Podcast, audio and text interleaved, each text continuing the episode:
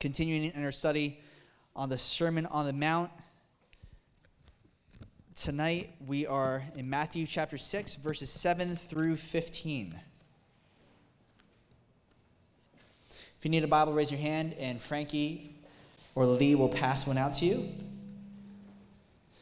And if you need note taking paper and pencils, hopefully that's coming around as well.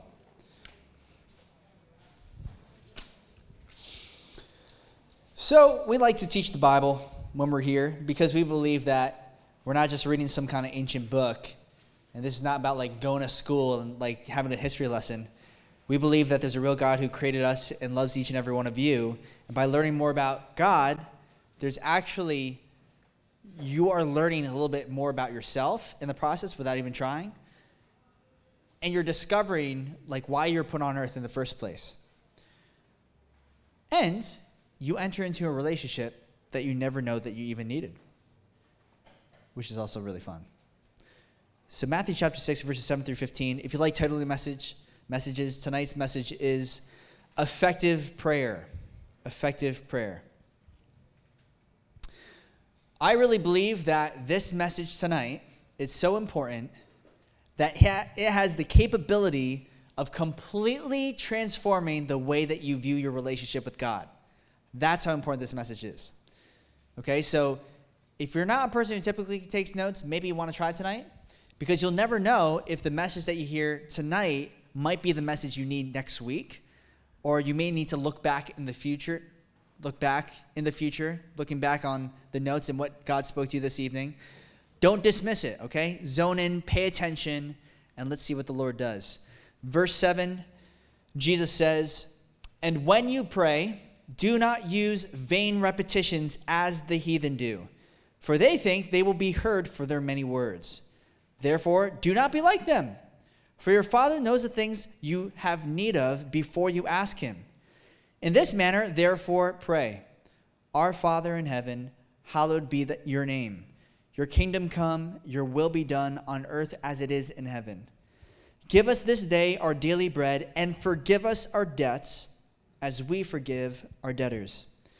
And do not lead us into temptation, but deliver us from the evil one. For yours is the kingdom and the power and the glory forever. Amen. For if you forgive men their trespasses, your heavenly Father will also forgive you. But if you do not forgive men their trespasses, neither will your Father forgive your trespasses.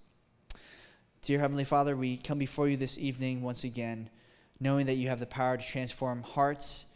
Our lives can change their course all by the power of your word. You created the universe out of nothing by your voice uttering, Let there be light.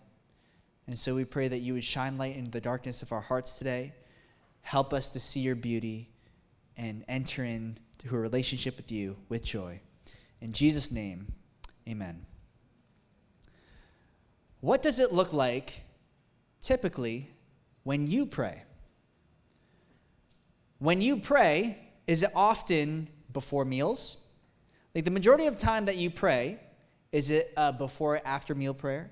Is it before after bedtime? Is your prayer life typically short, intermittent prayers throughout the day? Is it long prayers? Have you spent in your life, has there ever been a time that you prayed for more than 15 minutes straight? Has there ever been a time in your life you prayed for an hour long? What does your prayer life look like? Do you often pray when things are hard? Or do you equally pray when things are good? It's easy to pray when we're going through suffering because we're crying out to the Lord. But when things seem to be going well, do we pray just as much? Also, what types of prayers do you lift up? Are your prayers always a request? Or is it often praise, thanksgiving, maybe a request not just for yourself, but for others? Because here's the thing it's important to take an inventory of your prayer life because of this. How you pray reveals what you believe about God.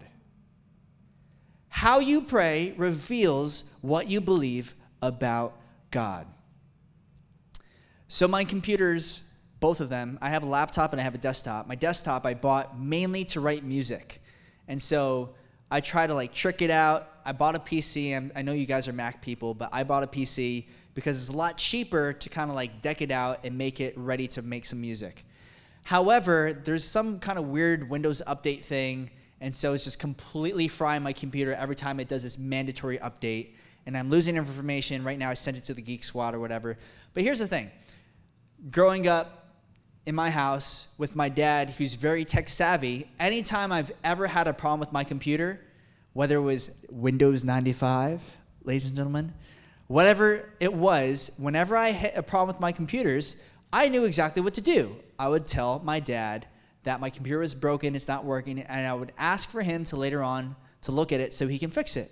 I had complete confidence that my dad this past week would be able to look at my computer, diagnose it, and tell me exactly what the next step is. It's nothing more frustrating than trying to fix your computer when you have no idea what the problem is. But you see, it's not just this past week that I asked my dad to look at my computer. I've been doing that my entire life. Why? Because what I believe about my dad is that he's very capable to fix computers and he's very tech savvy. Now, if you believe that God is sovereign over all creation, that God created the entire universe, that God is the King of kings, the Lord of lords, should it not make sense for us to bring our every need and our every request to Him first before everybody else? Usually, when we run into problems, you walk to, you go to the person or you text the person that you believe is most capable of solving your problem. So if it's a relationship problem, maybe you talk to your parents, maybe you talk to your friends. But you talk to somebody who you believe will be able to help you through a situation. So, how you pray reveals what you believe about God. Now, here's the thing I believe the number one reason why people don't pray is this we don't pray because we don't actually believe that prayer is effective. So you can see that in this passage, as the disciples are being taught by Jesus Christ on how to pray, we also can learn to pray effectively.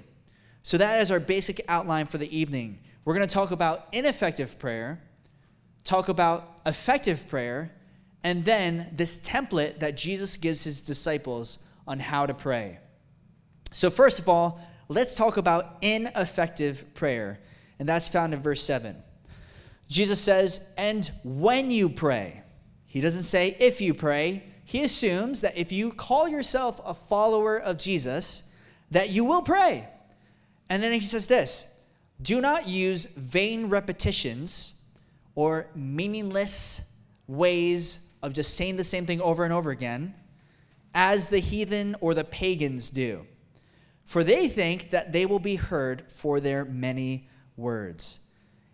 Here's the first way that uh, our prayers could be ineffective. The types of prayers that are ineffective are prayers that are hindered by unconfessed sin. Prayers that are hindered by unconfessed sin. Unconfessed sin hinders fellowship with God. This is the idea behind the heathen, the pagan, the person who has no prior relationship to God, sees God as a cosmic vending machine, a genie who will give him whatever he desires. But if we have not confessed our sin before the Lord, then this is what the Bible says in Psalm 66, verses 16 through 20. David says, Come and listen, all you who fear God, and I will tell you what he did for me. For I cried out to him for help, praising him as I spoke. If I had not confessed the sin in my heart, the Lord would not have listened. But God did listen. He paid attention to my prayer. Praise God who did not ignore my prayer or withdraw his unfailing love from me. Also in John chapter 9 verse 31, we read that it says, "Now we know that God does not hear sinners, but if anyone is a worshiper of God and does his will, he hears him." We see time and time again there are instances in which people thought they were in the will of God, and because there was unconfessed sin, Achan, when they when the people of Israel were in the book of Joshua trying to take over this little city called Ai, There was a guy named Achan who had unconfessed sin. The sin in the camp prevented them from experiencing the victory in Jesus. And so it may be for us as well. If there's unconfessed sin in our life, it can hinder the fellowship that we have with God. So the question then is Does this mean that literally God is not able to hear what non believers pray? That's the question I always had growing up. So does that mean if the Bible says the Lord will not, if I regard iniquity in my heart, the Lord will not hear my prayers, does that mean that God literally can't hear it? It's like there's a mute button on the sinner and he just sees them like just mouthing the words, you know? No, I don't believe so. Number one, God is omniscient, which means that he knows all things. And the Bible talks about that God causes the rain to fall on the just and the unjust. Rain in the Bible was a symbol of provision. And so God provides for both believers and unbelievers. Sometimes, just because God's merciful, He chooses to bless even bad people that are unrepentant, that want nothing to do with Him. But here's the thing even though God will be merciful and gracious and even bless and even answer the prayers of some unbelieving people, here's the thing God will always accomplish His perfect will. And if the totality of our life is in opposition to His will, why would he grant our requests? God's will will always be accomplished. He's God. He's not going to let a couple human beings get in the way of what he wants to do. But if he's going to accomplish his perfect will and our, our prayers themselves are in opposition of what he wants to accomplish, why would he want to listen to us? If the totality of our life is in opposition to him, then why would he grant our requests? Imagine Pharaoh praying to God, the God of Israel, in uh, the book of Exodus, and he's praying, Lord God of the Hebrews, I pray that you don't take my people away from me and lead them out of Egypt. I pray that you don't do that. Why would God listen? No, I got, I, I got bigger plans. Definitely not doing that. Imagine Judas praying that Jesus doesn't realize that he will betray, betray him. Hey, God, I know, like, I'm really trying to you know, steal money from, you know, uh, the whatever, the offering basket. I'm trying to cheat everybody. I'm trying to betray Jesus. Do you mind if I just kind of do it under the car- cover of darkness and I'm not found out? Why would he do that? So, here's the thing for the Christian. Maybe you're a Christian, but there's unconfessed sin in your life, and it's hindering your fellowship with God. How can we pray according to the will of God if we ignore the very Spirit who aids our prayers. That doesn't really make any sense, does it?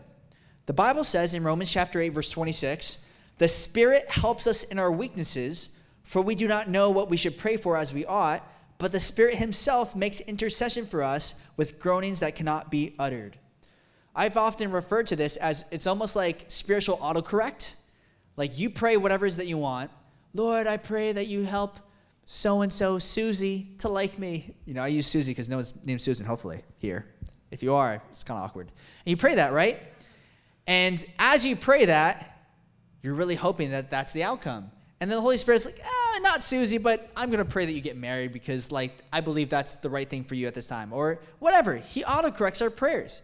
But if we're constantly rejecting the work of the Holy Spirit in our life, which can be to convict us of sin, why would he suddenly be okay with answering those other prayers? We actually see in the New Testament that if husbands are in opposition with their wives and have not reconciled, that their prayers could actually be hindered. So, this is the sense of verse 14 through 15 when it says, If you forgive men their trespasses, your heavenly Father will forgive you also. But if you do not forgive men their trespasses, neither will your Father forgive your trespasses. That is not talking about salvation, by the way. That would be terrifying because then every day you have to do an inventory. I'm like, did I forgive everybody? If not, then I, obviously I'm not going to be forgiven. That's not the sense. It's about fellowship with God.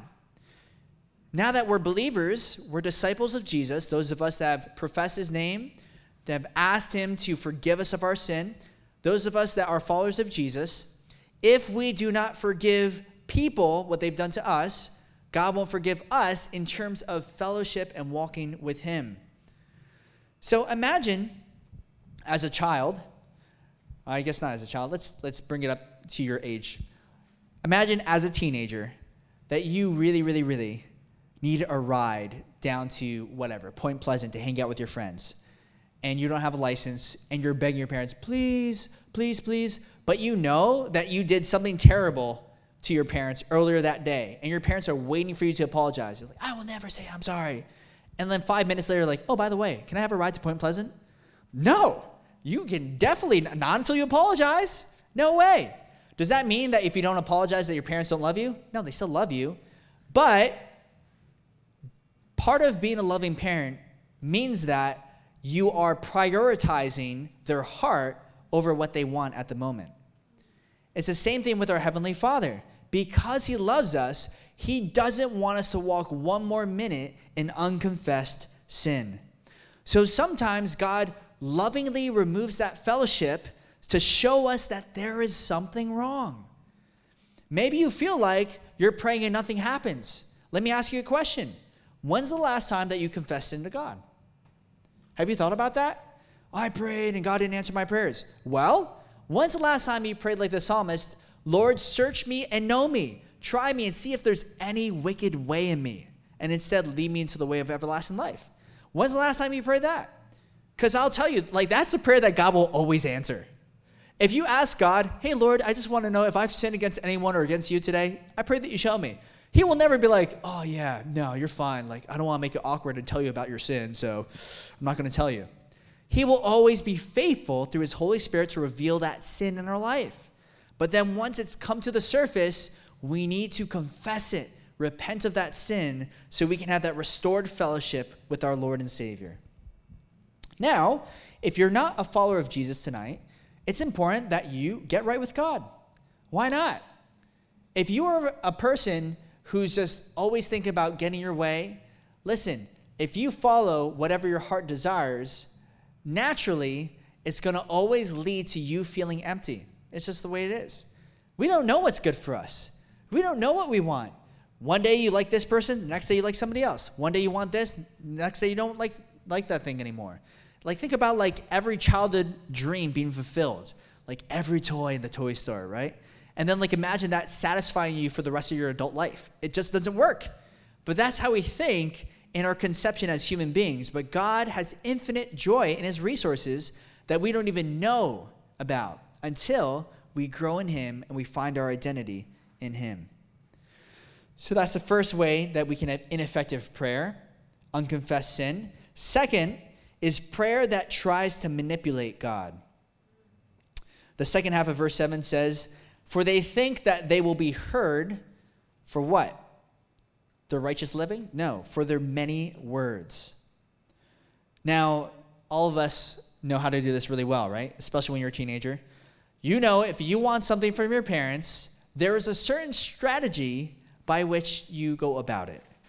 You ask dad, or you ask mom, or you you say something to kind of lead them, and then you're like asking them when it's a good time. If they're in a bad mood, you don't ask them. You have perfect strategies to make sure that you can accomplish whatever it is that your heart desires. But this is not the way that we can act with God. He can never be manipulated. No matter how clever you think you are, God can always call you out. I have no I have total I have the perfect idea of what it is that you want and you're not getting your way. But this is kind of the mentality that heathens, pagans, people that don't worship the one true God, this is the mentality they have. Because that's the only relationship they know of. Is that if you do something for me, I'll do something for you. So therefore, I'm going to be on my best behavior. In 1 Kings chapter 18, we have the battle of Mount Carmel. And Elijah the prophet was representing the God of Israel. And then you had the prophets of Baal. And the prophets of Baal, in order to get what they wanted, they had to cut themselves, cry out to Baal, show that they're really sincere, that they really mean it. And then Elijah, all he did was pray and like, Lord, just show, show me your glory. Show that you're the one true God. And fire came down from heaven. That's the kind of relationship that we can have with God. But people of the world believe that there's always something I have to do in order to attain God's favor, to make God pay attention. That's why Elijah mocked them and said, Hey, maybe your God is sleeping. Maybe you should shout louder. Maybe he's in the bathroom. You never know. But we can come before him as just the children of God, asking our Heavenly Father for our requests. Now, in Greek, in, in the society they were in, in Greek times, their prayers were always about piling titles of their deities. That if you just say the right thing, it's almost like a magic ritual in order to accomplish what it is that you need an incantation. Now, I'm not going to, um, I'll be less specific about this because I don't want to necessarily offend people who have this background. But there is a certain mentality that in order to get what you need from the Lord, that you don't directly pray to God, you pray to other Christians. You pray to historic Christians. And by doing that, you're able to really be able to talk to the one saint who, who uh, is over this one area or this other saint for healing or whatever. But that itself is not biblical, that we can come before God because we are his children. Now, whenever it is that we are trying to manipulate God, we are doing what James 4 says we should not do. James 4 1 says, Where do wars and fights come from among you? Do they not come from your own desires for pleasure that war in your members? You lust and do not have. You murder and covet and cannot obtain. You fight and war, yet you do not have because you do not ask. And then he says, here's the key verse You ask and do not receive because you ask amiss that you may spend it on your pleasures. John Stott is a pastor who once said, The purpose of prayer is emphatically not to bend God's will to ours, but rather to align our will to His.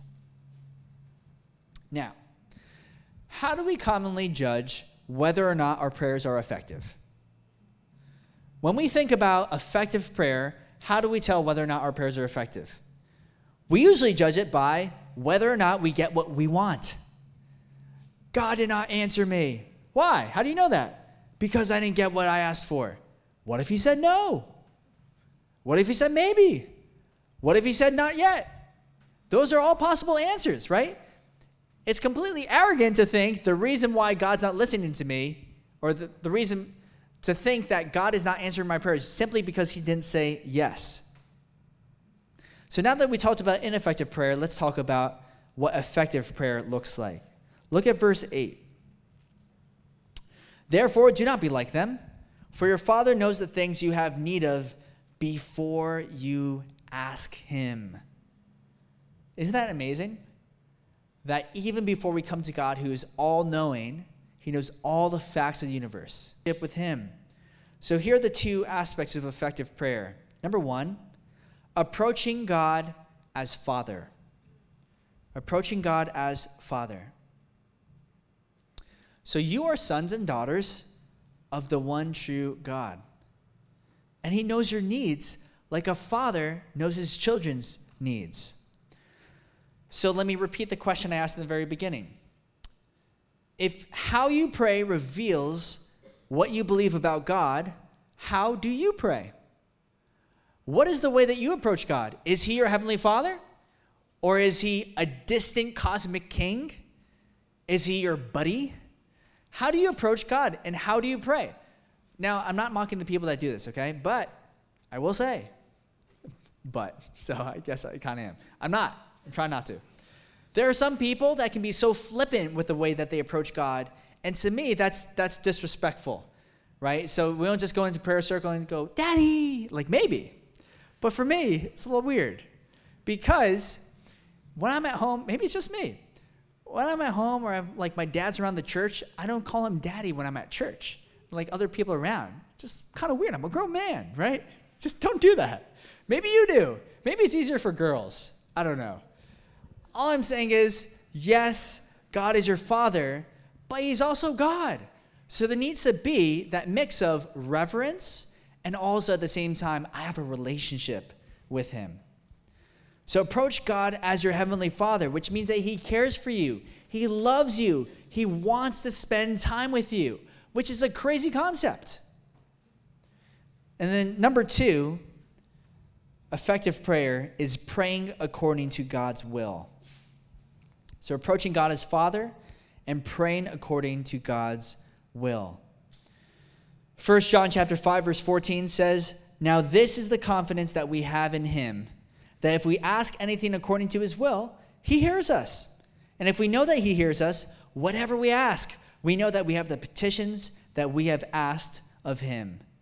So we have confidence. So the only contingency, that's a big word, the only factor between whether or not God answers your prayers is whether or not you're asking in accordance to his nature, to his perfect will, which is actually what you want. There's a pastor, or actually, I don't think he's a pastor. There's a philosopher named Dallas Willard, but he's also a theologian. And he had this great comment on prayer. He says, Well, prayer is essentially request, right?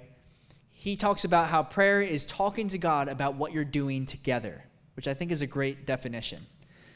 Um, but he talks about listen, since prayer is a request, think about the power in requests, okay? Those of you that are ladies here know that requests can be so powerful that you may even avoid school and youth group if you know someone's to ask you out to prom. People will avoid awkward situations just because someone they know is to ask them something they don't want to be asked about. You can always say no, right? But there's something in asking somebody that actually has the power to influence somebody to make a decision. So think about how powerful prayer is.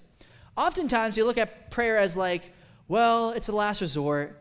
Let's see what we can do, but I guess all we can do is pray. But actually, power has some of the greatest causal uh, abilities out of anything you could possibly do.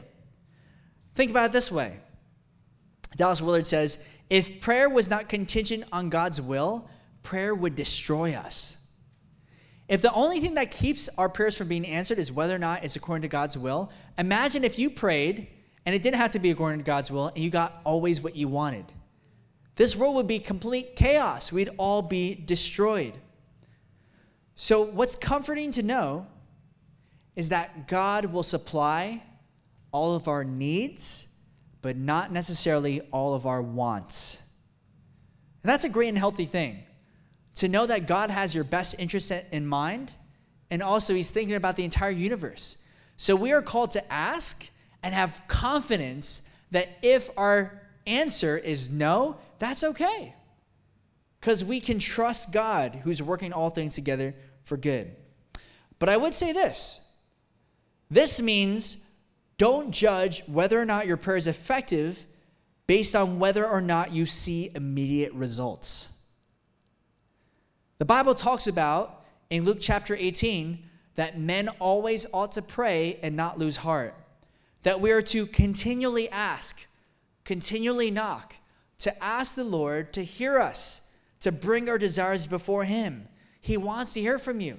So don't just pray one and done. Just, well, God knows my needs, so I'm just going to pray and that's it. But He wants us to continually petition Him. Listen, the battle that we are waging is not against flesh and blood, the Bible says, but against principalities and powers, rulers of darkness, uh, terrible things in this world that are conspiring to destroy you. And God wants to hear you and wants to hear me call out to Him so that He can accomplish His will on earth as it is in heaven. So, what happens following in verse 9 through the rest of the section here is that Jesus gives a template for what effective prayer looks like. Now, this is funny because so many people throughout history have taken this one prayer, the Lord's Prayer, which, by the way, should be the disciples' prayer, not the Lord's Prayer, because even in this prayer, Jesus says, Forgive us our debts, but he has no debts, right? He's given a template for us. But people make this into a meaningless, repetitive, vain ritual. The very thing that Jesus just said, Don't do that. And then people take this like, Oh, okay. Jesus just prayed this prayer, so I'm going to pray that prayer time and time again. Which is also interesting because I don't think people really pray John 7, which is another prayer that Jesus prayed, the high priestly prayer. But anyway, it's besides the point. This is a template. That's why he says, in this manner, in verse 9, in this manner, therefore, pray. So he gives us this outline it's God's will, our needs, and then his glory. That's what we're going to talk about. So, first of all, he says, our Father in heaven, hallowed be your name. Your kingdom come, your will be done on earth as it is in heaven. So once again, he says, Our Father. You see, the reason why we take communion together, which actually we, we need to think about probably doing in this room, but we do on weekends. The reason why we take communion, remembering the Lord's death and resurrection, his death on the cross, his blood shed for us, and we do that not in isolation but together, is to remind ourselves that we are all one body. No matter what you look like, what your abilities are, your talents, whatever, doesn't matter. We are all the church and we're all family. So it's our Father in heaven, but not in a distant cosmic heaven which like is out there in the galaxies. But the sense here is our Father who is always near us. See, because heaven is also a different dimension. It's not necessarily a different spatial location.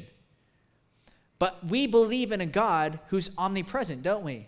That He's here in this room. And so we ask for God to be here, to fill us with His Holy Spirit. But the whole sense is He's transcendent, He's beyond us, yet He's also near us. And so that's why we start off by glorifying His name. So that's a good thing to do, is when we pray, to start off by remembering that our God is in heaven. He's beyond us, beyond our circumstances, beyond our problems. And therefore, He's to be worshiped. And then for His will to be done, His kingdom to come. Because although He's here, we look around in the room and we know that there's hurting people, there's brokenness, suffering, and sin, people in rebellion towards God. And we're asking for his kingdom to come in its fullness and his will to be done. Secondly, it says in verse 11, Give us this day our daily bread, and forgive us our debts as we forgive our debtors. And do not lead us into temptation, but deliver us from the evil one. I love how he says, Give us this day our daily bread. Pastor Lloyd, uh, I don't remember when it was, maybe this past weekend, he said something like, God will never, never give you tomorrow's strength for today. He will always give you today's strength for today. And so, what does that mean? Tomorrow, you have to depend on the Lord again. The people of Israel, when they're wa- wandering through the wilderness, they were given a daily provision of manna, bread from heaven, but that bread couldn't be carried over to the next day until it was the Sabbath, and then they weren't supposed to work. When they did, they would store it up, it would just breed worms. Symbolic of every day we need to be dependent on the Lord. Now, I'm going to be quoting Dallas Willard again. This book was amazing, okay? So he had this illustration I thought was great. When a parent is feeding his little kids, do you ever see those little kids, like five, six years old, hoarding up their breakfast? and like putting in little bags? And like what are you doing? Like well we don't know. Like maybe our parents are going to feed us tomorrow. You just never know right? The kids will be utterly helpless if their parents fail to feed them the next day. Yet they're not worried about it. They're confident that every single day their parents are going to give them exactly what they need for the day. And so it is for us to, to be de- uh, daily depending on the lord in such a way that we're, we're like well lord if you don't come through tomorrow i'm not going to be able to sustain myself. Which also means that we are daily what? Forgiving our debtors and asking for forgiveness.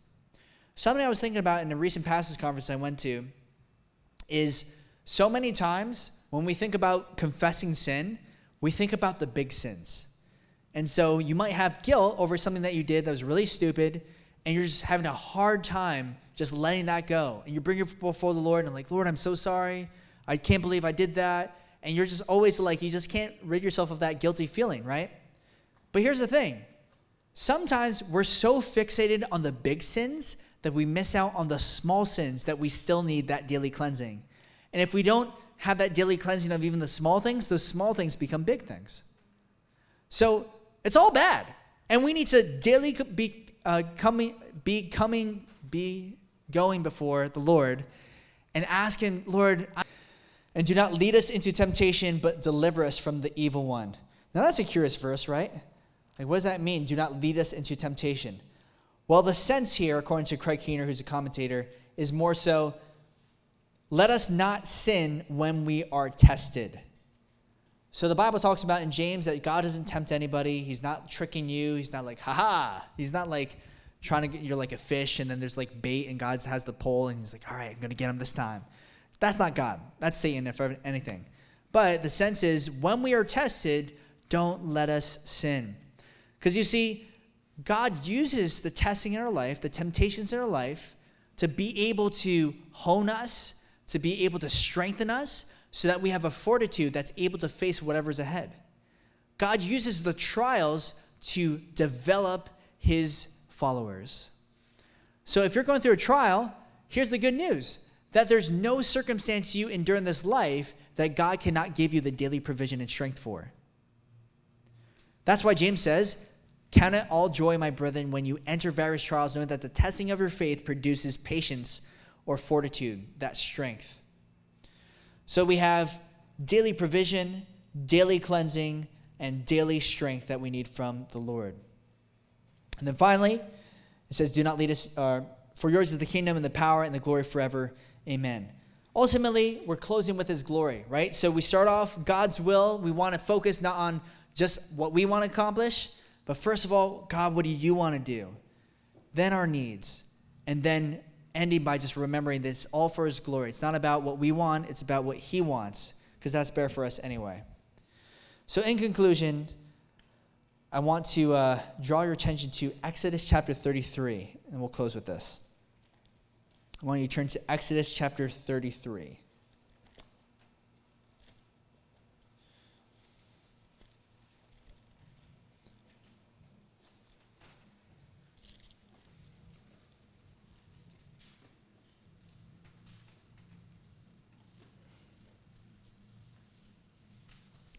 Here's a passage where Moses is having a conversation with God. And this is the kind of relationship I want with God, by the way. Verse 11. It says, So the Lord, in Exodus 33, verse 11, so the Lord spoke to Moses face to face as a man speaks to his friend. Isn't that crazy? Like, that's probably ridiculous to any person who is a Jewish person in those days. God was somebody to be feared and revered. And here, God spoke to Moses as his friend. That's why they highly regarded Moses in all of Judaism. And he would return to the camp, but his servant Joshua, the son of Nun, a young man, did not depart from the tabernacle. Actually, this is a good note too. Just remember this. So, all throughout the Old Testament, do you realize that although it refers to God as being a heavenly father, there's not one instance where an individual calls God Father in the entire Old Testament? Jesus is the first person.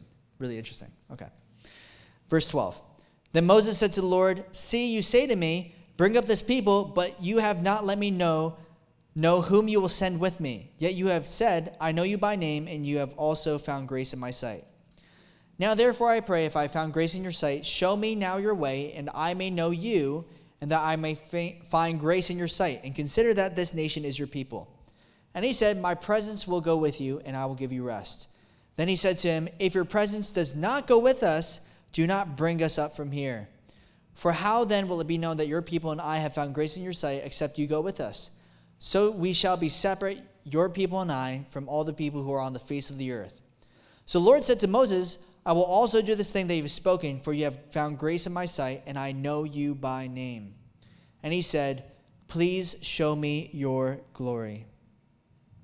Then he said, I will make my goodness, all my goodness pass before you, and I will proclaim the name of the Lord before you. I will be gracious to whom I will be gracious, and I will have compassion on whom I will have compassion.